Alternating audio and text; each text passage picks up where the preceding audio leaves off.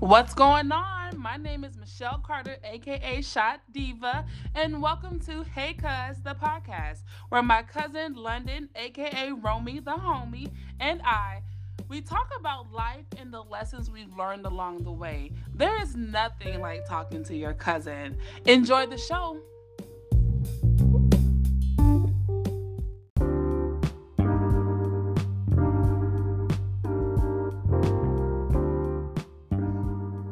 Go. Hey, cuz. Hey, cuz, what's going on? I'm good. How are you? I'm chilling. Just uh, you know, up. Everybody sleep in the house. I'm uh, Oh, I'm that, that. California time, you know. Yeah. Well, let's introduce ourselves because we forgot last time. We just got to talking. it's So my name is Michelle Carter, and I'm London McBride, also known as Romy. Aka Romy. AKA and welcome to the um, Hey Cuz, the podcast.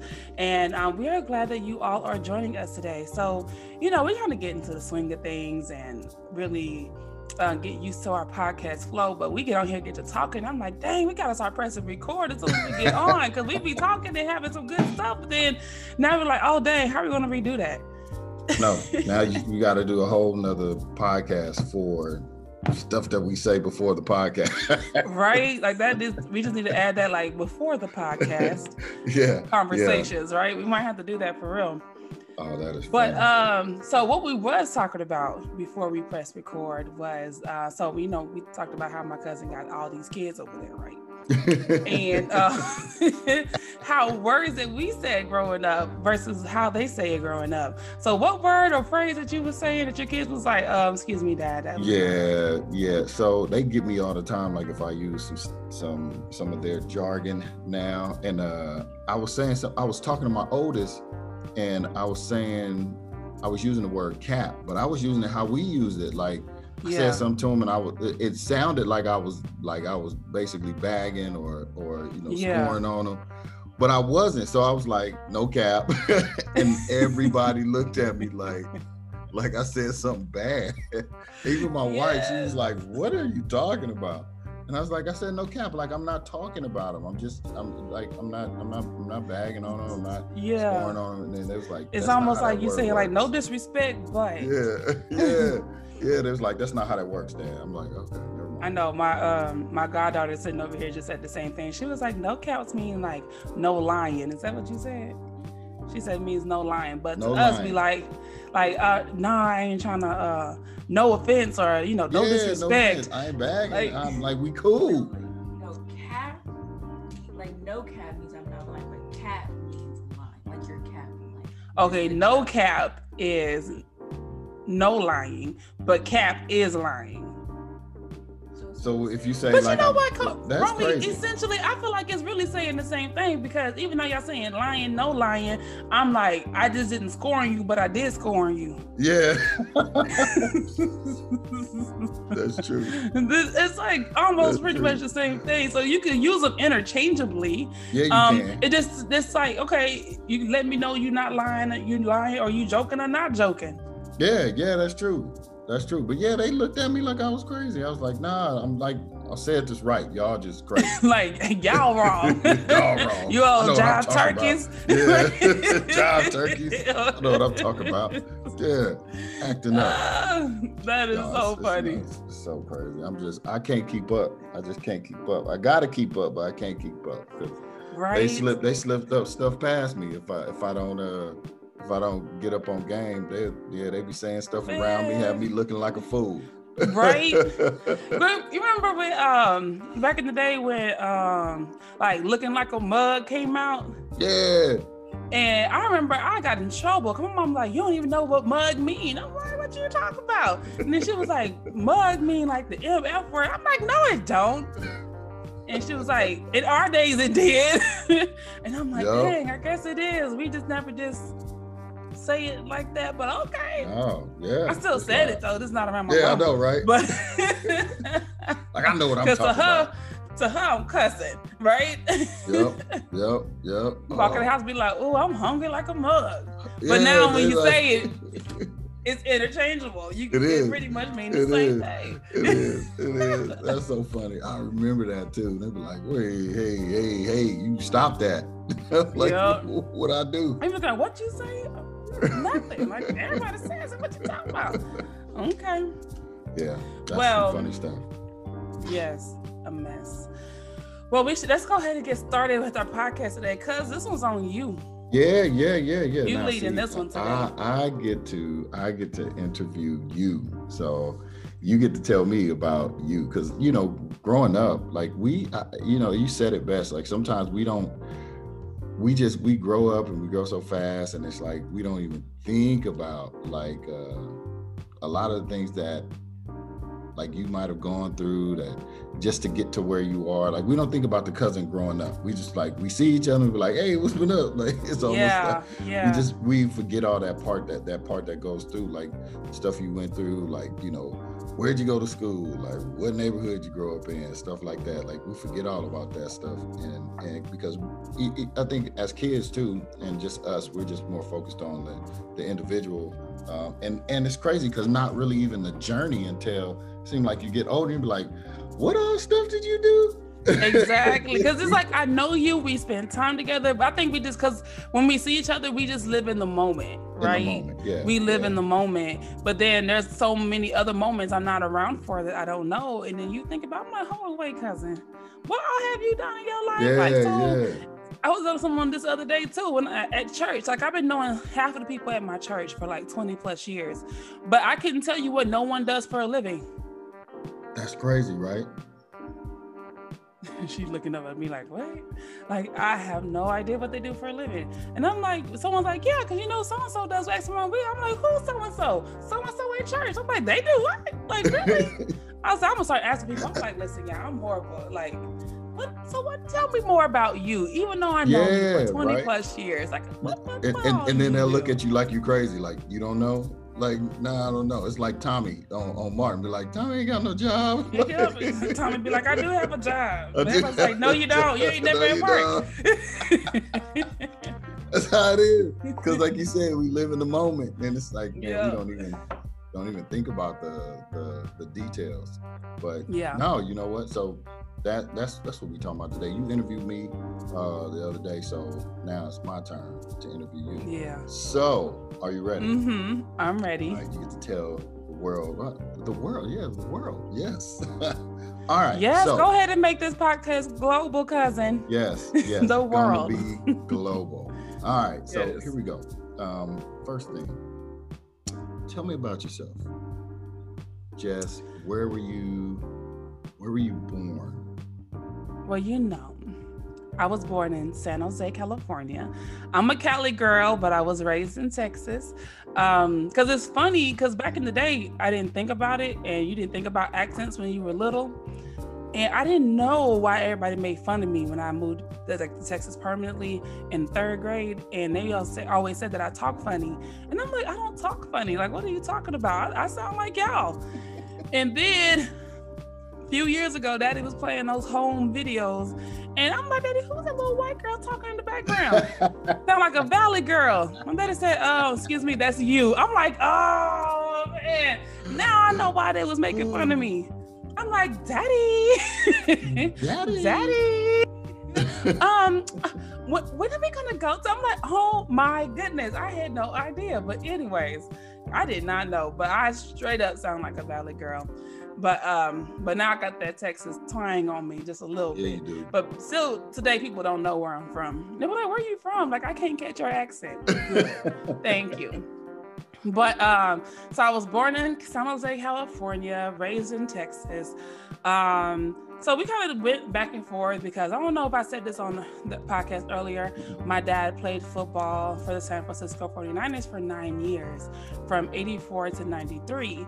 And um, we went back and forth from Texas, California, because my dad is from Dallas, Texas. So we came in Dallas in the off season, and then we was in um, Cali for the football season. And so around third grade, when my dad retired, we moved to Texas permanently, and we've been here ever since. That's crazy. So when you just said around third grade he retired, um, just thinking about that. That's that's wild. Third grade, he retired. That was my. You said ninety three. Yeah. I'm, I'm just kind of dating myself. That was that was my that was my junior junior year of high school, and I think that year he actually came out to see me practice for the All Star game. yeah. Yeah, yeah. So that was Uh. Yeah, because I remember they went to go see you, and of course he Yeah. left us at home, and I'm like, "You about to go see Romy and not take us?" That's wild. So how was it? How was it growing up? Um, you know, the child of a of a of an NFL player, and back in those days, like the Niners were the business. Like that's yeah, like because what he won three Super Bowls at that Three time, so they were Bowls, they were at the height of their career. Like the Niners Yeah. was a team to want to be on, like just everything. So how was it, like growing up in that kind of, I guess, in that in that in that spotlight that's being on on you on the whole family? For us, it was like wet spotlight because what people don't understand, my dad is very antisocial. Well, you know my daddy. you my you cut so Romy calls my dad Uncle Mike. So he like my dad could care less about people, right? He only had to fool people if he have to. Um, but he'll fool with his family. So that's what he cared about. So my dad went home, um, went to work and came home. That's what I knew. So my dad was always there. It wasn't like my dad was gone all the time and we never saw him. He was out late. Like, no, my dad went to practice and came home. Matter of fact, my dad was the dad who may have babysit other people's kids when the mamas needed to go somewhere. They dropped them off at our house and then they're gone and we're there with my daddy, right? That's so cool. So it was like so people like oh how was it? I'm like my dad went to work and came home like everybody else. So it wasn't a difference. There were times where like we didn't go to a lot of events with my dad when we were young. My dad really kept us separate from all of that because when i was little i was probably like two or three years old he took me to an event and um, there was fans around. And then he was signing um, I'm making doing an autograph for someone signing something, and he got separated from me. Like he looked down and he didn't see me right next to him. So my dad was like, "Shut it down, pause, everybody back away. Where my child at?" And you know, I was just kind of like in the mix. But my dad was like, "That's when he knew like I can't, I'm not gonna do this and have my kids around and something happened to my child because you don't respect my space and my child sitting right next to me." So my dad was very protective of us. So he only did events when he had to, and uh, he only took us to certain events because he did not want us to be in that way because fans don't care about your family which is which is sad like they don't. They only want what they want from you and they'll go on. They don't care that your baby is sitting right there and your baby could easily get stepped on or lost because you're trying to get an autograph. So my dad didn't care about that. So he was like you know i do what i have to. And then if he don't have to then he's not. He want to be at home. That's cool. That's cool. So do you think like just like uh having that attitude growing up because I mean you like are low key as as well. Like do you think having that attitude is is uh it's kind of forged out of like you not spending your time, a lot of your time in California that you would come back uh to Texas and does that feel like that made you grounded? Um, I, I don't think it was that. I just think just how my parents raised me. Um, because when we came back to Texas, people still was like, "Oh, that's Michael Carter," because my dad's from Dallas. He Yeah. went to college here, you know, so he's known. And then like the Calif- um, the 49ers versus um, the Cowboys was a big thing back then. So everybody still knew, but I know that when we came home to Texas was to be next to our family. Yeah. So, cool. um, but the fact that my dad didn't care about all the extra stuff that came with him being a professional football player, he did his job and he came home, got his check and he came home. And so, because he operated that way, a lot of things aren't a big deal. Like we, I got video with Roger Craig and Jerry Rice and all these people I know, but it's no big deal because to me they're normal people. and that's how They're you look like at us. stuff yeah and that's how Yeah. you look at stuff and i think that's like i think that's cool because that's what made you that seems what, what made you grounded is because like you said the foundation that you had uh from from your parents.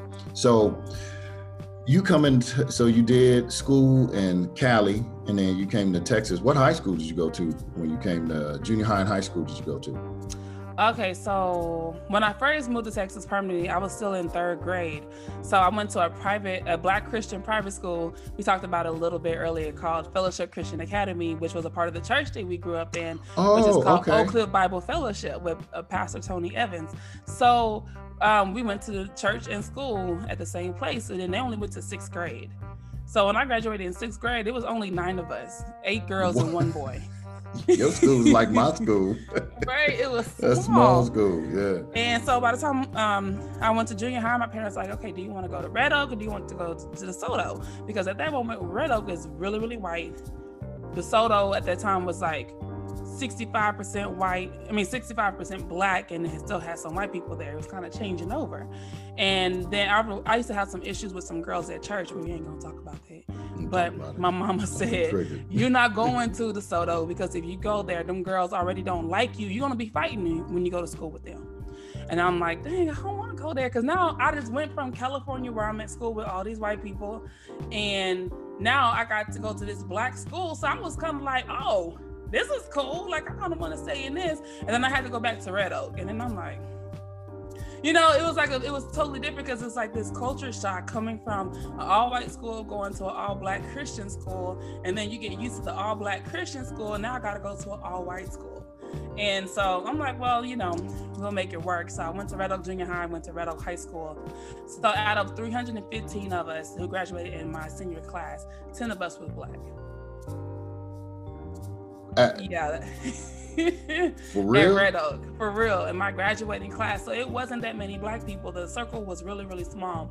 And it's funny because when you, there was a difference between those who grew up in Red Oak and then those who came in from other places to Red Oak. And I remember my senior year, y'all, I had this history teacher. And I, who likes history? Not a lot of people like history, right? At least not how they teach it. Okay. I like right. history too. I like history. I don't like history class. Let me say that. Okay. I don't like history class. I watch the Discovery Channel. I watch documentaries all the time. I don't like history class, how they teach it. So it came down to the Black History chapter that was all of 15 pages, right?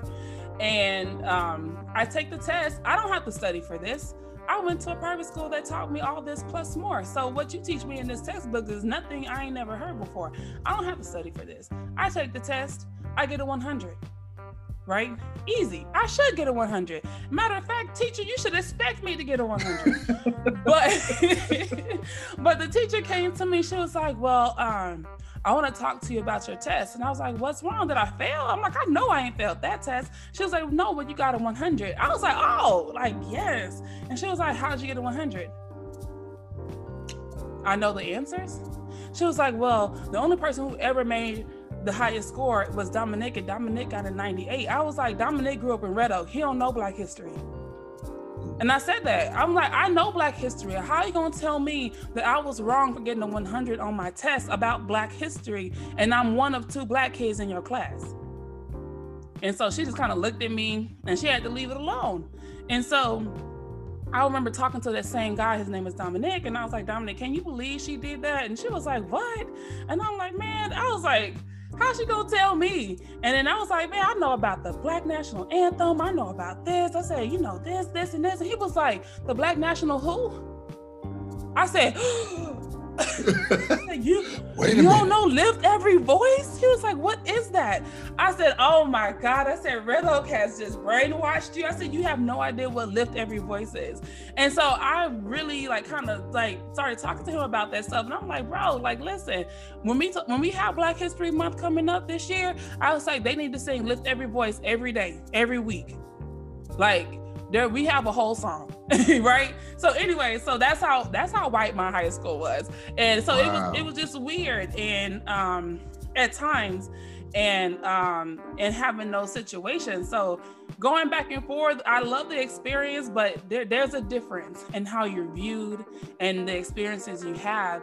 And so in light of today's climate some of my high school friends was like oh you know like we wasn't like that in red oak. I said so you think let me tell you about my experience at Red Oak. What it was known if you wasn't the normal black person driving around Red Oak, how you'll get pulled over because they don't know your car.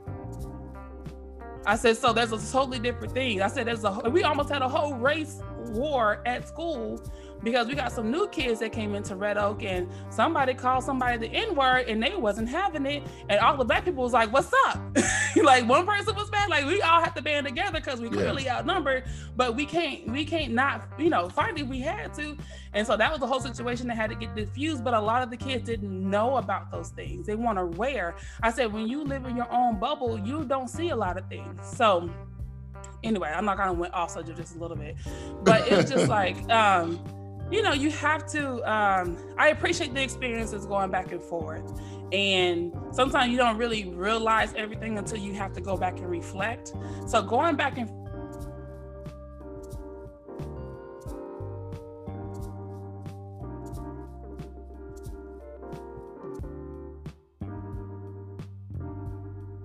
I lost.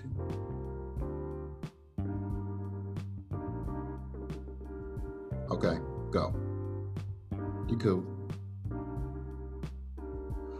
All right, because I once you once you just froze, I just I paused it. So it was cool. Oh, okay, okay. Because I'm like, oh man, listen, AT and T just decides to drop when it wants to and it pops back up, and I'm like, you can't be doing me like that when I got stuff to do. so we back on. So a little technical difficulty, but it, it's okay. Um, so you were saying um, just about your your your high school your high school life in, Red Oak. So do you think just because you was going back and forth and dealing with different cultures and things like that, and especially now because of the, the climate, do you think that's kind of what what what helped you be able to get get through it and understand it and, and kind of have um, uh, kind of have like a different lens and a different perspective because you kind of you kind of went through both. You was you was in an all yeah. black school and then you went to an all white school and you got to see both sides. A lot of a lot of sides that people don't people don't see. You know? Yeah. Um, I I did because going back and forth when you're young, when you're little, you don't recognize the differences, right? You just know these are your friends. This is who you hang out with. But then when you get a little older, and you start realizing like oh there's a difference between these type of people and these type of people. And you start reading the cues that you're taught every single day about these people right? And so um but when i got to red oak i realized that i was one of very few and then how curious everybody was of me because i was different. Yeah. and i knew that a lot of their questions really were pure curiosity because if you've never been around someone who hair changes every two weeks, you know, you're gonna be like, what just happened? Like your hair was just short and now it's long. So like your hair, magical. like how do you get your hair grow like that? oh, now your hair is curly, but it was straight yesterday. So what happened? So and they asked all these questions, but I knew they was really uh, like asking straight out of curiosity. Yeah. Um, I didn't, and then one thing about Red Oak, I didn't have too many situations where I really had to worry about somebody coming at me sideways, yeah. um, in that way. Um, but I, it was like I, I learned how to kind of recognize um, people and how they come at you. And I understand if you just don't know, you just don't know. And I don't mind talking to you about it because you'll never learn if you don't know, if I don't tell you or we don't have this discussion. So I think having that experience does give me the patience to have these conversations with people when they are really just asking out of pure curiosity and I don't take their question um, in offense. I think I said that right. Um, because because of how they ask, you know, because sometimes some of their questions come off like, why would you like how did you but if you don't know and you're not sure what to say but you have to just get your question out i'd rather for you to ask me and be straight up with what you're trying to ask and we figure it out so i can get you the right answer and then i can tell you how to approach these situations with others. Yeah. Yeah no that makes sense. That makes perfect sense. So along this time, like when did you when did you get into when did you get into sports? I oh well, I actually got into sports when I was in elementary school. Really? I, um, when we moved to Texas permanently, my parents like, you gotta play a sport. They put me in soccer. Your girl was out there trying to play. Soccer. Yeah. I had on my hootie hoo glasses, and I was the goalie. Listen, your girl got a big head, so I had to get the same glasses my mama had. Me and my mama had matching glasses. I couldn't believe it until I saw the pictures. I didn't know no better.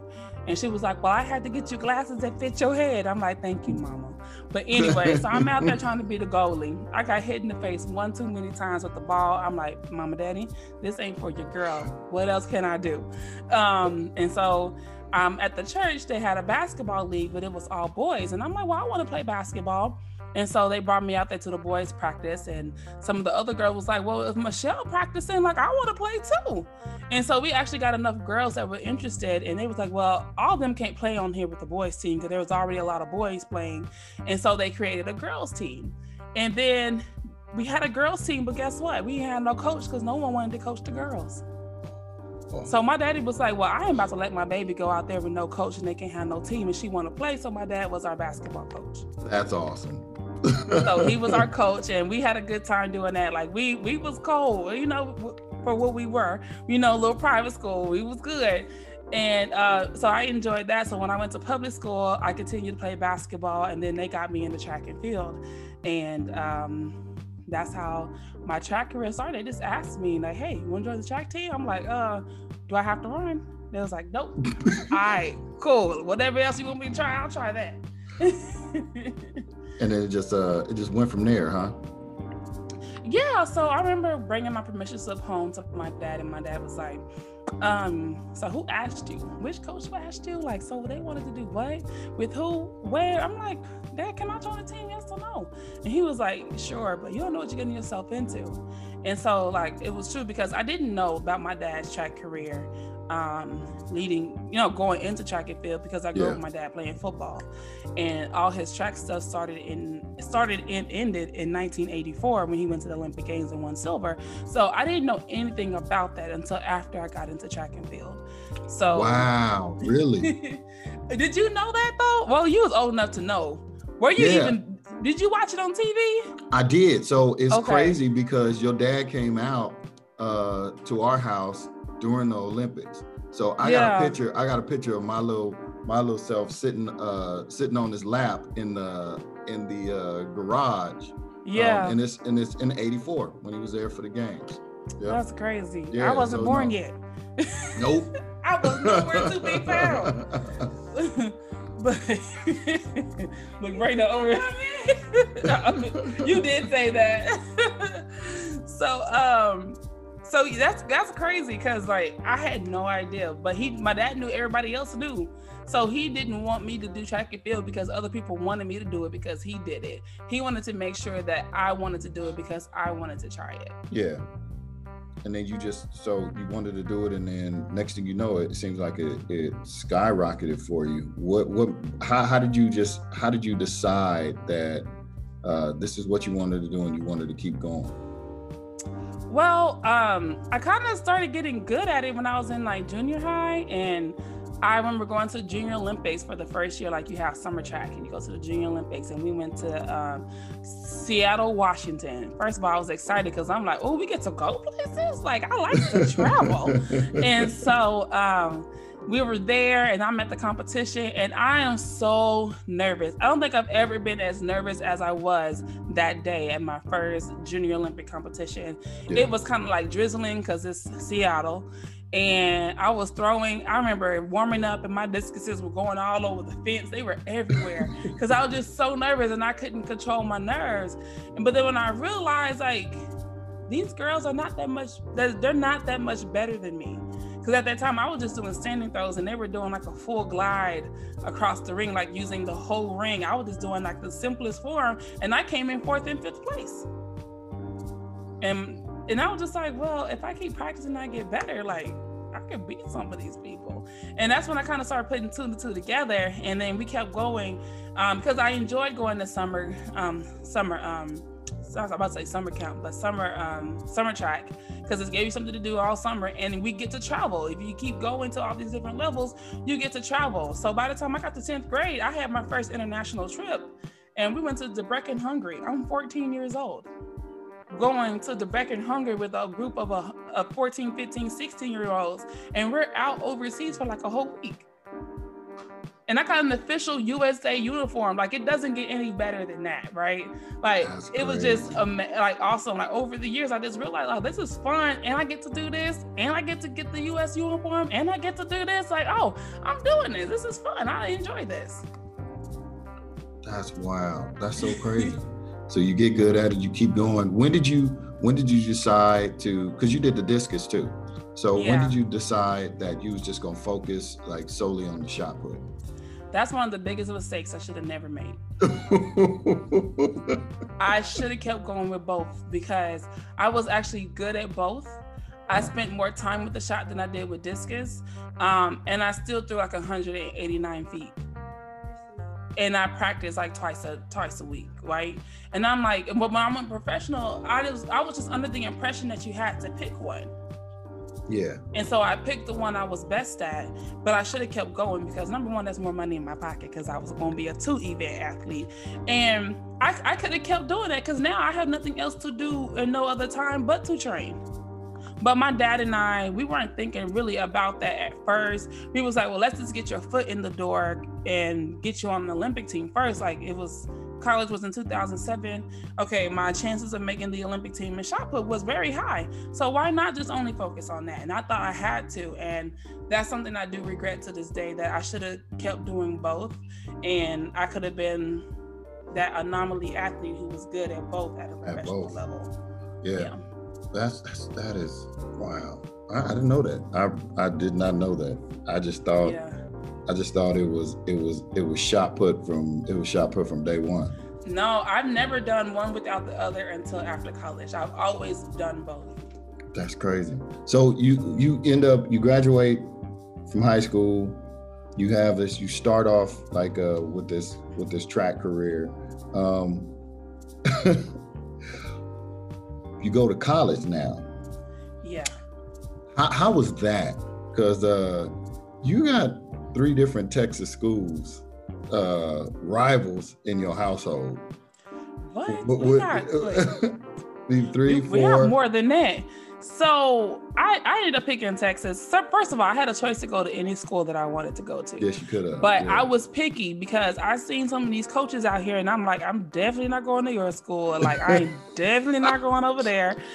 And then I went to Tennessee. I fell in love with Tennessee, and I'm like, I'm Uh-huh. going to Tennessee, Tennessee, Tennessee. I'm just like, Tennessee. Oh, that was the So- jam. it was. So I just knew I was going to Tennessee. And then um after a while, I had my letter of intent. Everything was perfect. Tennessee, it was. And then Texas called. Texas was like, just come and visit us. I'm like, I don't want to go to Texas. That's down the street from my parents. Like, I'm at home if I go to Austin. I don't want to go to Austin. But they kept calling. And so we went. And now keep in mind, at this time, I was 16 years old my senior year when I went on this visit. I wasn't even 17. I'm a year behind Wow. everybody Yeah. because my mama just put me in school and it was like, oh, she's ready. Even though like by year, my when my birthday falls in October, I should have been a year later than I was, but they was like, yeah, she need to go to school. I was very busy. yeah. But um and so I'm 16 years old on this visit. I can't go to any parties, right? So we went bowling and went to the movies. We had dinner at the coach's house, but it was all fun to me. Like I like that stuff. And so uh, I remember watching them practice. And at the level these girls were practicing, I'm like, dang, if I want to be good, like this is where I need to go. Like I don't see no other athletes physically look like them the way they looked. And I'm like, if I want to be good, this is where I have to go. And so I cried on the day I had to uh, sign my letter because I was so set on Tennessee that I didn't want to have to tell the coaches that I changed my mind. yeah. And so I was like sick. And I finally told her she was so hurt because they just knew I was going to Tennessee. Cause I told them, I like, this is it, I'm coming here. And then at the last minute, Texas came and swooped me up. And I'm like, I'm so sorry. It was like the hardest decision ever. But anyway, so I went to Texas. My dad went to SMU. My sister went to Texas Tech. I have an uncle that went to OU and an uncle that went to A&M, my dad's brothers. Yeah. Yeah. So at football rivalry time- household. Listen, but it's everybody against me. Everybody yeah, hating on true. Texas. Everybody ain't on Texas. Everybody hate on Texas. Like they will cheer for each other before they hear a tech cheer for Texas. But you know, I understand when we when you are the best, people just come for you at all the time. And Texas is just great. So I'm just used to the haters. It's okay, like hate on me all you want. I'm we're still gonna shine and do our best. Even when we lose, we win.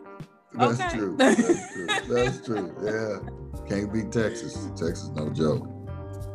So you go there and then when did you like and you realize that okay, this is it, this is the spot, this is where I need to be um, how was it? How was that transition from high school to college? Now you training in college with these, you know, NCAA athletes that like this is all they do, like year round. That's yeah. what it's that's what it's about. Like how was that? Was that like a was it a was it like a almost like a shock to the system like this is this is the real first, thing listen first of all walking around campus i lost 15 pounds within the first month i was there just trying to get to class because uh, austin's like ut is sitting in the middle of downtown right pretty much and it's hilly and I just remember when I first time I went home, mom and dad was looking at me like, what you doing? I'm like, nothing. They were like, why you lose so much weight? I'm like, cause I gotta walk. like I gotta walk everywhere. But when you get there, they give you like some time to adjust before you actually have to go to practice. So we actually like like the first month or so, you don't have practice just yet, but we have meetings and then we have to do like orientation um, and all those things. But when practice got here, I remember she was like, "All right, we have a two-time mile trial, a time two-mile time trial," and I'm like, "Oh, dang, I got to run two miles." So, coach, what am I doing? I'm the only thrower on the team. I'm the only thrower. I'm like, there's no way she about to make me do two miles. And she was like, oh no, you're running two miles too. I'm like, two miles where? Like what? Like where we going? Oh my god. so they took us to this field called IF Field, and it's just fields after field after field, like soccer field, football fields.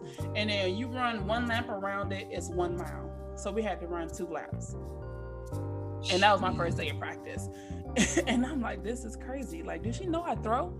Like, I don't understand why I gotta run two miles. But then the next day we had like a practice on the track, and we have this thing called a hurdle warm up. Now, hurdle warm up, I thought was the workout. So I did all that. I'm like, oh, we done. Now can I go throw? She was like, oh no, that was just the warm up. You still got. I got like, dude, what? I'm like, I'm not in that type of shape. Like when I tell you I was tired, your girl was tired. It was it was different. And we had six o'clock weights and we had to do all this stuff and just trying to stay on top of your workout and keep up with everybody. And I'm like, this is not fair because everybody else run. This is what they do. I don't do that. Yeah. But it was probably like the best experience for me because um, what people don't know is that I was always the alternate for our four by ones and four by fours. Get down. I would line up on the line just like them. I had my own pair of spikes. I knew how to set up the blocks. I knew how to do all that. She taught me all that. And so when I got on, when I went professional on the circuit and I would have to go do sprints, they were always looking like, Michelle, you could actually run. I'm like, I know. Like I was an alternate. I went to school with sprinters. I should know how to run. and I remember, so um, I'll, I'll save the story for another day. We'll talk about this another day on how I almost had to run an all-out 400 at NCAA's. Get down. We'll talk about that another day. That's but crazy. I but like literally like I I pushed my body so hard during that time, um, and because in how our coach coached us was like you have to give 100% you have to go all out. If you want to be the best you be the best at practice and then you could be the best at the track meets. And she will always come up with new ways. So i learned how to push myself. I learned how to take care of my body. I learned how to do things that were appropriate to where i was going. So my college years really kind of shaped um, my mindset and shaped me um, to be prepared for being a professional athlete when did you when did you decide like how does that because I, I, don't know how that works in regards to um, to track and field. And i don't know if a lot of people know how it works. You know they, they see baseball you get drafted football basketball yeah. that kind of stuff in college. How does it work um, in regards to you deciding that you want to be a professional track and field athlete you just go to a professional track meet pretty pretty much Really? like once you once you're done with college because we normally go through the college system because there is like this time of development a lot of track and field athletes need because it's not like you can come and be on the practice squad Yeah. it's either you got to come top three makes the team either you make the team or not. So by the time you come out professionally you need to be ready to compete professionally because the spots are limited. It's not a team like that where you have backup after backup and everybody it's not like that. So um once you pretty much are done with college and you have no eligibility you considered you can be considered professional um, at this moment, even though we still are working on how we want to define our professionalism within track and field and how there should be some levels to it. But if you can enter yourself into a track meet and you get prize money, you're considered professional at that moment. So, um, so the minute I gave, gave up my, well, I gave up, I graduated from college and I entered into my first track meet and I got paid. Like I'm now a professional athlete. Wow. So that's crazy. Like I wish other like sports would look at it like that, like a developmental phase. Because too many people, like you know, you see them, they try to leave early for foot, from football, for basketball, baseball, stuff like that. But that's that's that's cool because like, but that also says something about the caliber of athletes that actually go professional. And like if, because you just said there's not a lot of spots, so you either gotta like you honestly putting all your eggs in one basket and just like Yeah, here we go you know pretty and much. that's crazy. So you enter your first meet and you end up being you end up winning you end up being a professional. Like how does how do you get signed by somebody after that? Because you know like you get an agent Yeah. and stuff like that and So normally what happens when you come out of college, you're supposed to be like the number one person in college and then Nike, Adidas, Asics, all the top name brands are there and you most likely will get offered a, a sponsorship deal at NCAA's, right? It's illegal, not illegal, because once you finish that meet, you're um your once you finish that meet, your eligibility is up your senior year, then you you qualify to be professional. Now, that didn't happen my senior year. I did not have a good senior year. Um, I was I was trying to graduate. I told Texas I can give you no more than four years. Let me hurry up and get up out of here. I was taking uh, 19, 20 hour semesters, and my sports suffered my senior year. And so when I went professional, I had to move back home and train. And I won the Olympic trials, and I still didn't have a sponsorship. And I was just like, well, that kind of sucks. But I finished 15th in 2008. So I was thinking, okay, well, I got to get at least in the top eight in the world, top 10 at least. And let's see what happens. So I come back in 2009 at World Championships and I finished sixth place at World Championships. And we were in Berlin. And that was like the highest an American woman had ever finished at World Championships in my event. So that kind of like build up some steam. And then while I was there at that track meet, I got called to do the ESPN body issue, the very first one i saw that while I was at cool. that. Yeah. So I was just like, oh, like there's some perks to this. Like when you do good, this is what happens. And then so after that meet, I actually did ended up signing with Nike. Um, that year I got an agent. Um, I actually kind of met my agent in China last the year before, and um, and she was like, "Well, when you're ready, are you thinking about it? Give me a call." And I ended up going with her. She's still my agent today. Shout out to Karen Locke, and um, actually she lived out in California. Oh, yeah? um, yeah. But so that's kind of how it what happened. And I was kind of the more I competed, the more I was able to get paid, and the higher I finished, the more money I made. well, that's cool So that's kind of how it works. Like you just don't get a salary, right? The more you do, um, the higher you place, the more money you get. it's almost like uh it, it- it's kind of like entering opens in uh in golf so like you on the you on the tour now it's not like you know so you win you know depending on where you place that's the amount Yeah. of money amount of money you make so Yeah. i know everybody's probably wondering too how many olympics have you gone to I've gone to three that I competed in, Okay. but I've technically been to four Olympic Games. Okay four like to- go I've been, oh, I went to the Olympics in 1996 and I was, I don't know how old I was, but we went to Atlanta because my godfather was competing um, for Great Britain in discus. So my Oh, godfather yeah, is Robert. You know Robert Weir. Yeah, you know Robert. yeah. So Robert, and my dad went to college with each other. So he was still competing. So my dad was like, "Well, I'm gonna take the family." We packed up the van. We drove out to Atlanta. We stayed in the house in the middle of the woods with all these deers, and we did all kind of stuff that trip. But I don't remember nothing but actually going to the Olympic Games. Like that's all I remember. The USA house was the Coca-Cola house. They had Coca-Cola coming out the water fountains. Like it was like I thought I was in heaven. You got all these Olympic pins. I'm meeting all these athletes, and I thought it was the coolest thing ever. And my parents, and it's funny because Dee came to me one day.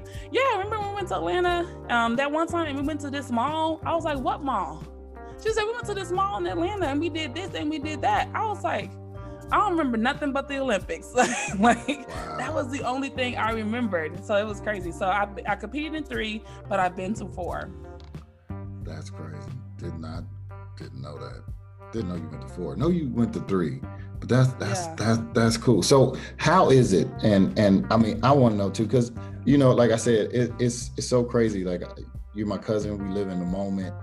But and, and I just see you as I see you as I see you as Michelle. Uh, I see you as I see you as your real. I was about to say, go on, go on, go on, go on and say it. Go on, put it out there because it's gonna see come out. as Let's I get see it over with. Binky. That was your nickname. Um, It's still my nickname Still your your, mama still say it. My yeah, mama still say it. Oh it ain't going But- nowhere. but like when when i when i see what you're like it when i see what you're doing out like internationally i'm just like dang like it it doesn't it's so crazy. It really it doesn't hit me.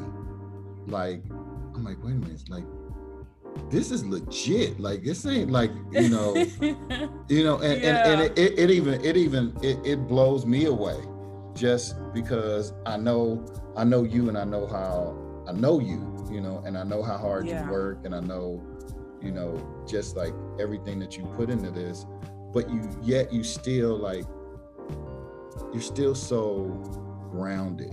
Like you're still so like personable. Like it's like like i've met arrogant athletes like who were trash. Like who were legit trash. Like okay i don't even know why you're arrogant because you're still on the bench. Like you ain't yeah. you know you haven't moved. Your jersey and your uniform is spotless. Like shut up to me but then like then there's you who's like accomplished and like everybody knows who you are. But yet like you're the most like down to earth like humblest person that you know that i know. Like like how you know you go into three olympics and you you won you won gold um in the last one you were in.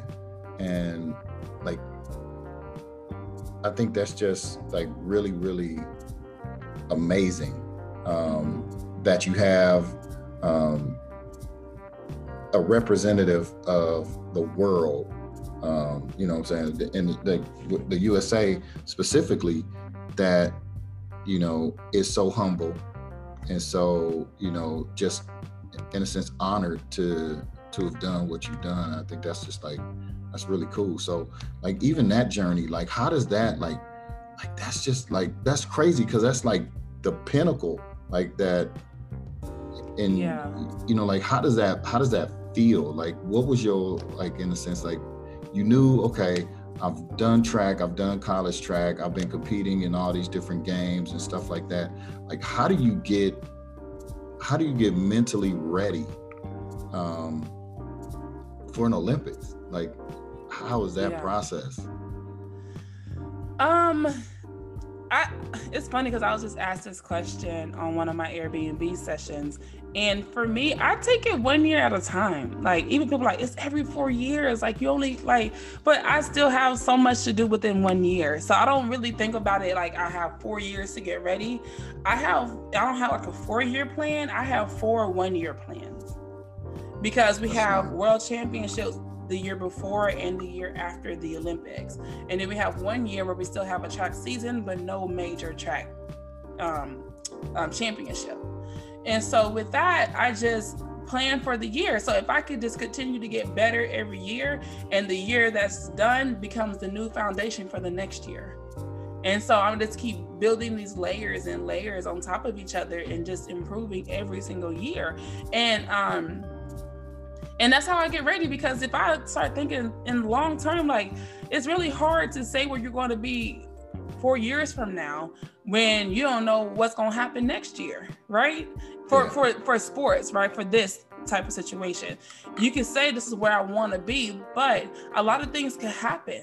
If you had like a really big year, whatever goals you thought you had, all of them just changed because you just started to have this PR and you're like, oh, well, maybe I'm better than what I thought because you can't go out there and be say, I just want to win gold. Like you have to go out there and really um well, you can say, oh, I want to win gold. Let me take that back. You can say that. But four years from now, how are you going to get there? You just don't know. You just don't know. You can plan all you want to, but how life happens, things happen. And then when you talk about what makes me humble, like I realize I am no better than anybody else. I can't do nothing that no one else can do. It's really based off all the decisions and choices you make and how you choose to handle what happens to you in life. And I can be down just like the next person can be down, and I can be up one minute just like the next person can be up one minute. I'm no different than you. I just have different talents um, than you do. You can you decide how you want to be the champion in your life, while I decide how I'm gonna be the champion in my life. And so that's kind of how I I, I kind of think about it all because trying to see the whole picture is too much. It's too much, and each year is so different. But if I take each year and build off of each year as the new foundation, then all I can do is show up as my best when the time comes.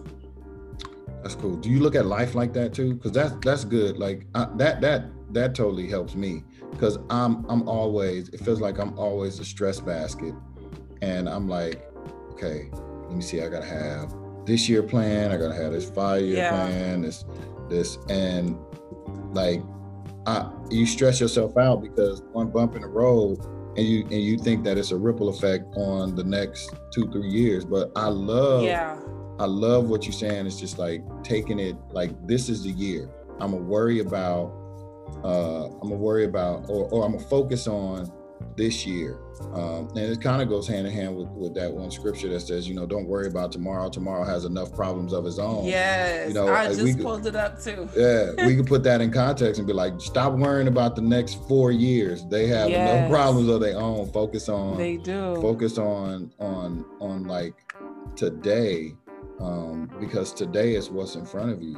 How do you feel? How do you feel your faith has has forged who you are. Um, you know, mm-hmm. as a as a you know as a as a as a woman, as an athlete, as like a super high caliber athlete, as an Olympian.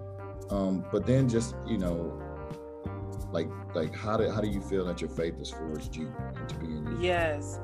So I do want to reference the verse, the passage that we were just talking about is Matthew 6, 25 to 34. I'm not going to read it all because it's talking about don't worry. Like the first verse talks about, therefore I tell you, don't worry about your life, what you eat or drink, or about your body, what you will wear is not if not life more than food and the body more than clothes. And then at the end verse 34 is what romy was uh, speaking to was therefore do not worry about tomorrow for tomorrow will worry about itself. Each day has enough trouble on its own. So like knowing that alone like when we're talking about faith is um you okay we're going to rewind because 2016 had was a year of really building my faith in general because um, the year I thought I was going to have like a flawless year and it was going to be perfect and that's how I was going to win the gold medal. Like God threw a monkey mm-hmm. wrench in there and he was like, now what you gonna do? No, I'm like, dang it, like what, you know? So I ended up getting hurt. I had a herniated disc in my back. And I had was started out with the year was amazing. I won indoor nationals, won indoor world, set a new indoor American record. Your girl was on fire. I'm like, this fine. Like, thank you, Lord. You coming through for your girl. Three weeks after that, I wake up, can't walk, can't sneeze, can't cough, can't use the bathroom, can barely walk, in pain with a herniated disc in my back three months before the Olympic trials. And I am just like, this is how you gonna do me, Lord? Like I've been, I've been good. You know, I'm a good Christian. I try to do the best. I've been working really hard, Jesus. So why this right now? right? And so walk by faith just kept coming to me. Walk by faith. And you like, walk by faith. Like, what does walk by faith really mean? And that's what I asked myself. And I was like, you know what? I'm just going to start reading all the scriptures about faith. I'm going to start looking up every sermon I can find on YouTube about faith. And I'm just going to start listening, see if something will catch my attention. And so when we're talking about faith, is faith is um, like believing in something that you don't see as if it's already done. Right. Yeah. So I can't remember how my pastor said. He was like, the evidence of things that you don't see, but you act as if it is already there. Pretty Yeah. much same thing. I No, can't yeah, really and say how he said it because Yeah, and that's how Hebrews. That's how Hebrews kind of puts it. Uh, the evidence of things not seen, like the substance of things hoped for, the evidence there- of things not things seen. not seen. Yeah. Yes. So it's so there. it's there. yeah. And so it's like, okay, I'm trying to get from point A to point B. And point B, I'm believing that God had really put in my spirit that I could win gold medal, right? Now I'm walking trying to get to point B, doing all my workouts, working really hard, and then all of a sudden I get hurt, and I'm like, dang, this point B just started moving and moving further away, and I'm like, so now how I'm supposed to get? I gotta walk by faith, and I'm like, Lord, but you said I was gonna win. I can't win with a broke back. But then he was like, but I'm God. And I'm like, all right, like if you're God, then if you're the God that you say you are and how the Bible talks about you, if you're that type of God, if I ain't never touched a shot put from this day that I got hurt until the Olympic trials, I could win the Olympic trials because that's the kind of God you are. You said you can do all things. I can do anything that you're the God of the time and the universe. You decide if I roll the dice, you decide how they're gonna roll. So if that's the kind of God you are, then okay, cool. I'm gonna trust that what you said in your word is true about you. And I need you to come through for your girl. And so, and then I said, if you don't, if I don't touch another shot put from the Olympic trials until the Olympic Games, I can still win because that's the type of God you are. And so I'm like, at this moment, if you want me to believe as if it's already done, I am going to act as if I am. So I didn't start walking around saying I'm Olympic gold medalist. I didn't say that just soon like that. Like at at that moment, I would say that my goal is to win. And I started to embody the characteristics of an Olympic gold medalist. If I want to be the Olympic gold medalist, I have to act like as if I am going to be one day. And Olympic gold medalist goes to practice. They don't skip out on their workouts. They go to bed. They eat properly. They take care of their body. So I have to embody these characteristics of where I say I want to go. And because a lot of people think, well, if it's faith, you just sit there and let God do all the work. I have to actually show God that I trusted you said that I was going to actually be there. So he wants That to see there. through my actions that do I really believe him? Because it's like I don't have to really give him something to work with, but he wants to see my actions so that I so he knows that I trust him enough to act as if it's already done so he can start working out everything in between. That is awesome. That hit hard because that's like that. That is you summed up the history of faith in the Bible and just exactly what you said because it was the same Mhm. story of Abraham um, when God said, "Hey, pack your stuff, um, pack your family up, all this stuff. I'm I'm moving you to a place that you don't know, but Yeah. I promise you, I'm gonna make you uh, the father of many nations." And he Yeah. got up and moved, um, not knowing where he was going, but trusting the one that said it. And it's the same thing, like with you, or like you just said. It's like if I believe who you said you are, I have to act on what your word says. And Yes. I've never heard, I've never heard uh, the scripture, um, "Faith without works is dead," brought to life like you just brought it. Like that Yeah. is real. Like I've never, I've never thought about it like that. If I believe you say, if I believe who you say you are, and and what you're saying, then I need to move in that direction. And like you said, that makes so much sense because like so many people are out there with this with this wishful thinking, blind type faith. Like, all right, God, you said, you know, you said I don't have to be in poverty. I'm just gonna lay here and hope a sack of hundred dollar bills hit me in the face. right? That's what they do, but it's They it's do. like no, but like you said it, you was like I might feel like this, but how does an Olympic, how does an Olympic gold medalist act? they get up and they go to practice. They take care of themselves. They do the right thing. They don't just sit down and just say, "I'm Olympic gold medalist." You know, that is that's huge. That's huge. Listen, I just I just feel like when we talk about walking by faith, it's really hard to think about it sometimes because I know I struggled with it. You hear it, but it's like, how exactly do you do that? Right. And sometimes it's like, um, I will give another example of how I walk by faith. Like there's been times when, especially after I had got hurt, money was a little low, and then you go kind of panic when you be like, "Oh, I don't know what next month gonna look like. I ain't competed in a little while.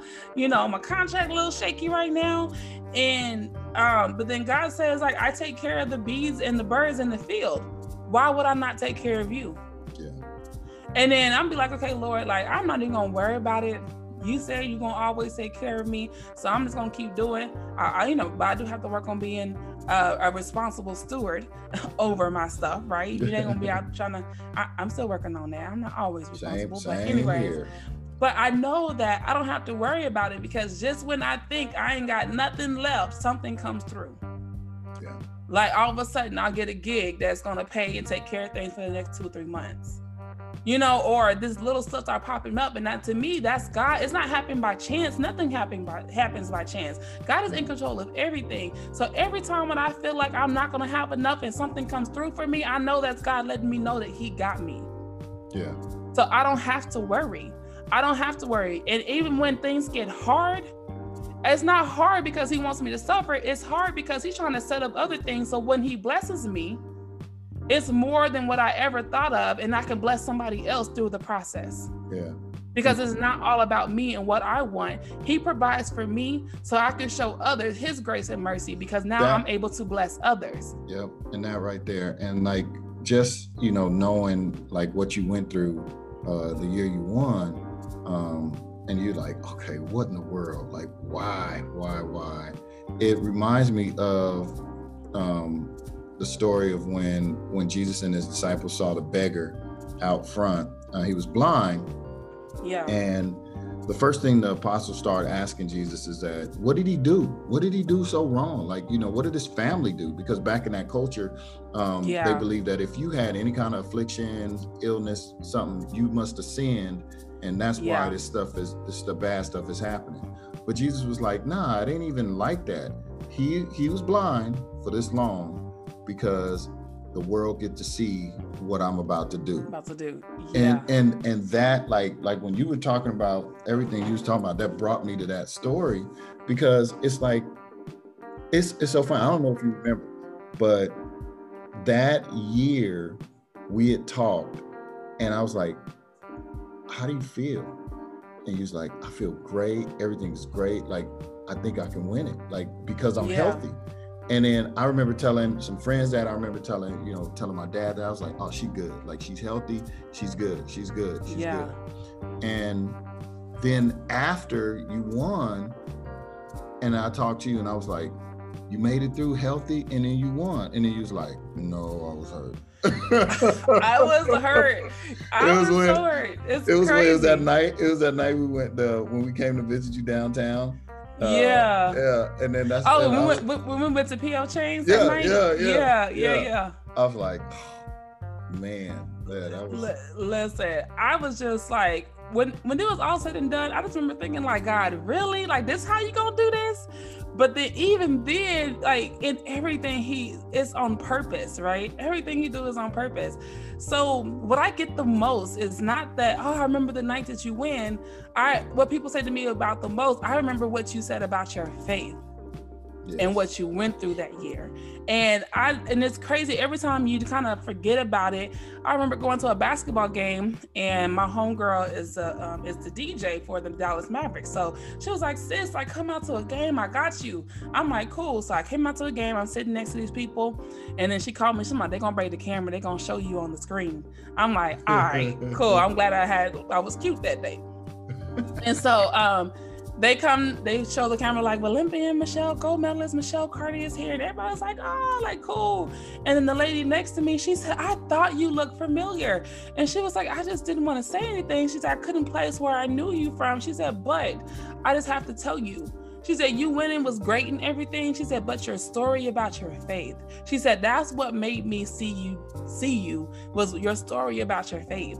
And it's funny because I don't know this lady from the next person. I'm at a game with my husband in support of my homegirl and support of the home team. And she was like, Oh, yeah, I remember you, but not from what I think you think it is. It's because of what she said.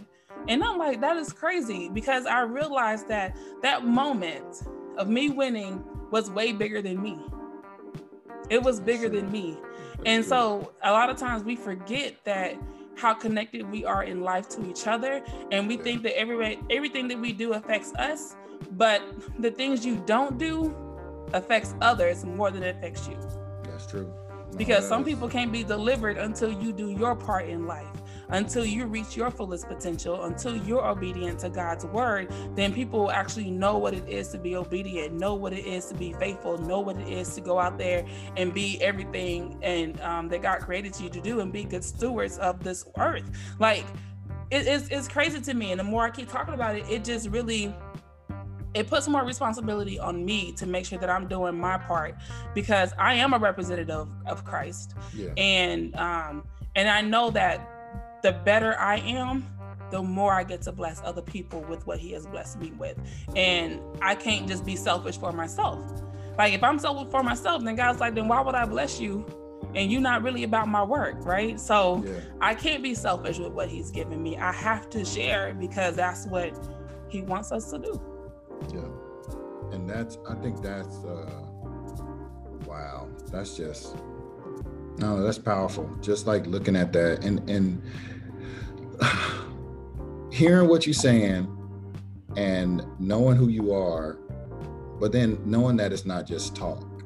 So you've been doing some cool things like offline too, outside of uh outside of competing, you know, throwing cannonballs at people and winning gold medals. not cannonballs. um but like you do you do a lot of a lot of cool things um outside. Tell us about like uh a lot of your foundations and nonprofits that you got going on. Yes. So, um, you know, your girl's a speaker. So, if you're looking for someone, um, Black History Month is coming soon, and Women's History Month. I'm both. Um, yes, yes, yes. But uh, I have a girls' camp called You Throw Girl Sports Confidence Camp, where we help young female athletes to be confident in who they are on and off the field.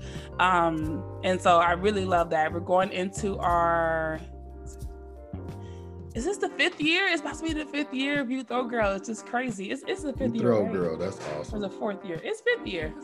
It it was. It is fifth year. So that's I I love that's my baby right there. That's something I like. What it is now is nothing what it's going to be in the future. I can't wait to build this thing out the way that I see it in my mind.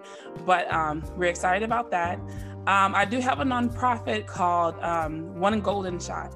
And at One Golden Shot, what we do is we actually raise money to give girls scholarships to attend the camp because it's a weekend oh, camp cool. and we do all kind of activities. We not just do sports, but I have um, goal setting. We do um, vision boards. We have we do etiquette classes. I take them to a fancy dinner. They get dressed up. We do makeup lessons. Like we have a self defense class. Like we do all kind of different things um, with them. So we raise money to give those girls the opportunity to come to camp um, from all over the country, um, as well as we um, feed um, track teams here in the Dallas Fort Worth area because I go to these track teams and the schools don't have enough money to buy the snacks for the kids and they're out there for five to six, seven, eight hours a day with no no food. And so, uh, what I've been able to do is just raise some money. So this year will actually be the first year we'll be able to give some schools some money. Um, not actually money. We're actually are just going to go buy the snacks for them and have it for them, so that when they have the track meets, they have food to fuel their body, so they can be their best. Um, and then the third thing that um, uh, one golden shot does is we have a program called i'm supported is where we are um, raising money to help buy proper sports bras for female athletes because um, you know, some girls are just more blessed than others. and and the more blessed you are, the more it costs. And some, you know, sometimes people just don't have the resources or they don't even just have the knowledge of what to do in that situation. When you're blessed, you're just blessed, right? But so um, we want to help provide sports bras for young girls who don't have the resource to have that. Because the, the worst thing to, for me to see is a young girl at a track meet trying to compete, but then she's trying to hold herself down because she don't have the proper um, um, um, equipment for her, and um, that wears on her confidence. She can't go out there and be her best when she has all these things to worry about, and then people are talking about it and looking at her like, no, I want her to feel confident and have the right support she needs. So when she go out there and compete, like she could go out there 100% because she's ready and she yeah. feels good about herself. And so those are the three things that um, You Throw Girl do. Oh, another thing we do with the You Throw Girl um, Scholarship Fund is that um, we buy little things for our seniors. So our seniors who are graduating, um, this was the first time it happened this year because of the pandemic. There was an adopted senior. And so one of my girls who attended my camp who was graduating, uh, she reached out to me because she never got picked up by anybody. No one like sponsored her from her hometown or from her school. And so she said there's art that she that she needed a few things for school. And she was like, I hate to ask you, but I know my parents can afford everything and I wanted to see if you was willing to adopt me. And you know, that that broke my heart, oh, wow. right? And I was like, oh, like I cannot let her go to school without anything that she needs. So she sent me over a list. I got most of the things on her list for her and I mailed it to her. Because you know, that's what we do. I want to make sure these girls are going to school confidently. Like she got a track scholarship. That's what we do, right? So I wanted to make sure that she had everything that she needed, or at least most of what she needed um, to go to school. Like I sent her snacks, I sent her like wipes and disinfectant spray. I got her little toiletry stuff. Like just bought her an abundance of things because I, I know you're going to need when you get to college. So we do that for the girls who attend our camp who might need that extra support when they get to that next level. That's cool. So you are uh, you are actively actively changing changing lives. You're not just talking about and i think that's one of the one of the coolest things um, you know especially knowing about you and knowing who you are. It's like you are not about the talk. Um, you are all about business. You actually you you put your you you i, I say you you kind of put your feet to where your faith is like you move you're, you're you you don't just sit around and do nothing. And i and i appreciate that. And i know the world appreciates that too knowing that they that there's somebody out there that truly uh represents them and is is really trying to do stuff to change the world and and the way that uh you know society can be hard on people but really just trying to, to trying to help out folks. And i think that yeah. that's cool. What you're doing you know definitely what you're doing with you throw girl and all the all the things um, that come with that. I think that's i think that's great. Um, yes thank you. so uh, is there anything else you want to let us know? Because we've been going um, so I know we have to go, and I'm sitting here thinking like we might have to make this a two-parter. We'll see how what it looks like. That may be part A, part B, yeah, part one, yeah, part yeah. two. But uh, I know I think you covered a lot. You know, it's it's just it's crazy. The more I, I talk about my story and the things that come to my mind, and um, and how I feel like the Holy Spirit really kind of points out different things at different times. Because sometimes you don't even see your story the way that you should until you start talking about it and then someone says something and then you get that that that that vision or something will flash across your heart or in your mind. You're like oh dang i didn't even see it that way right? And yeah. so like so i enjoy having these conversations. So thank you cuz i we had a good time. No this was fun. Like, like you know like it helped me like especially your your definition and i didn't definition i wouldn't even say definition but what you actually did like you broke down faith without works is dead to me just your life your life your life broke it down and and explained yeah. it way better than i could i could ever imagine um, but it, it's funny because it actually went parallel with what happened in the bible with abraham and i think that you know when you see when you see yourself stepping out and doing exactly what the men and women that we read about uh, who has this mm-hmm. relationship with god doing and you see that no, just doing it, just trusting them and obeying uh, goes a long way, and yeah. it it it really does. You know, we try to we try to justify not doing the right thing and just saying, I still have faith in God, I still trust you, God. But to see someone say, No, I have faith in you, God, and I'm not gonna sit on my behind and do nothing. If I have faith in you, you know, Yeah. I'm I'm a I'm a walk. I'm gonna just I'm gonna just go and not be afraid. I'm gonna just go. And I think like Yeah. uh, that's that's huge. So just being able to have this conversation with you and learning um, more and more about you, um, it's been it's been a it's been a blessing to me. So I know it's, I know it's I know it's gonna bless the people that hear this. So it's been cool. Thanks, cuz. Thank you. Thank you, guys. All right, y'all. Well, thank y'all for tuning in. Um, questions and comments to Hey Cuz, the podcast at gmail.com. We can't wait to hear from you. And we will talk to you all next time. Talk to you. See you later. Bye. Bye bye. Peace.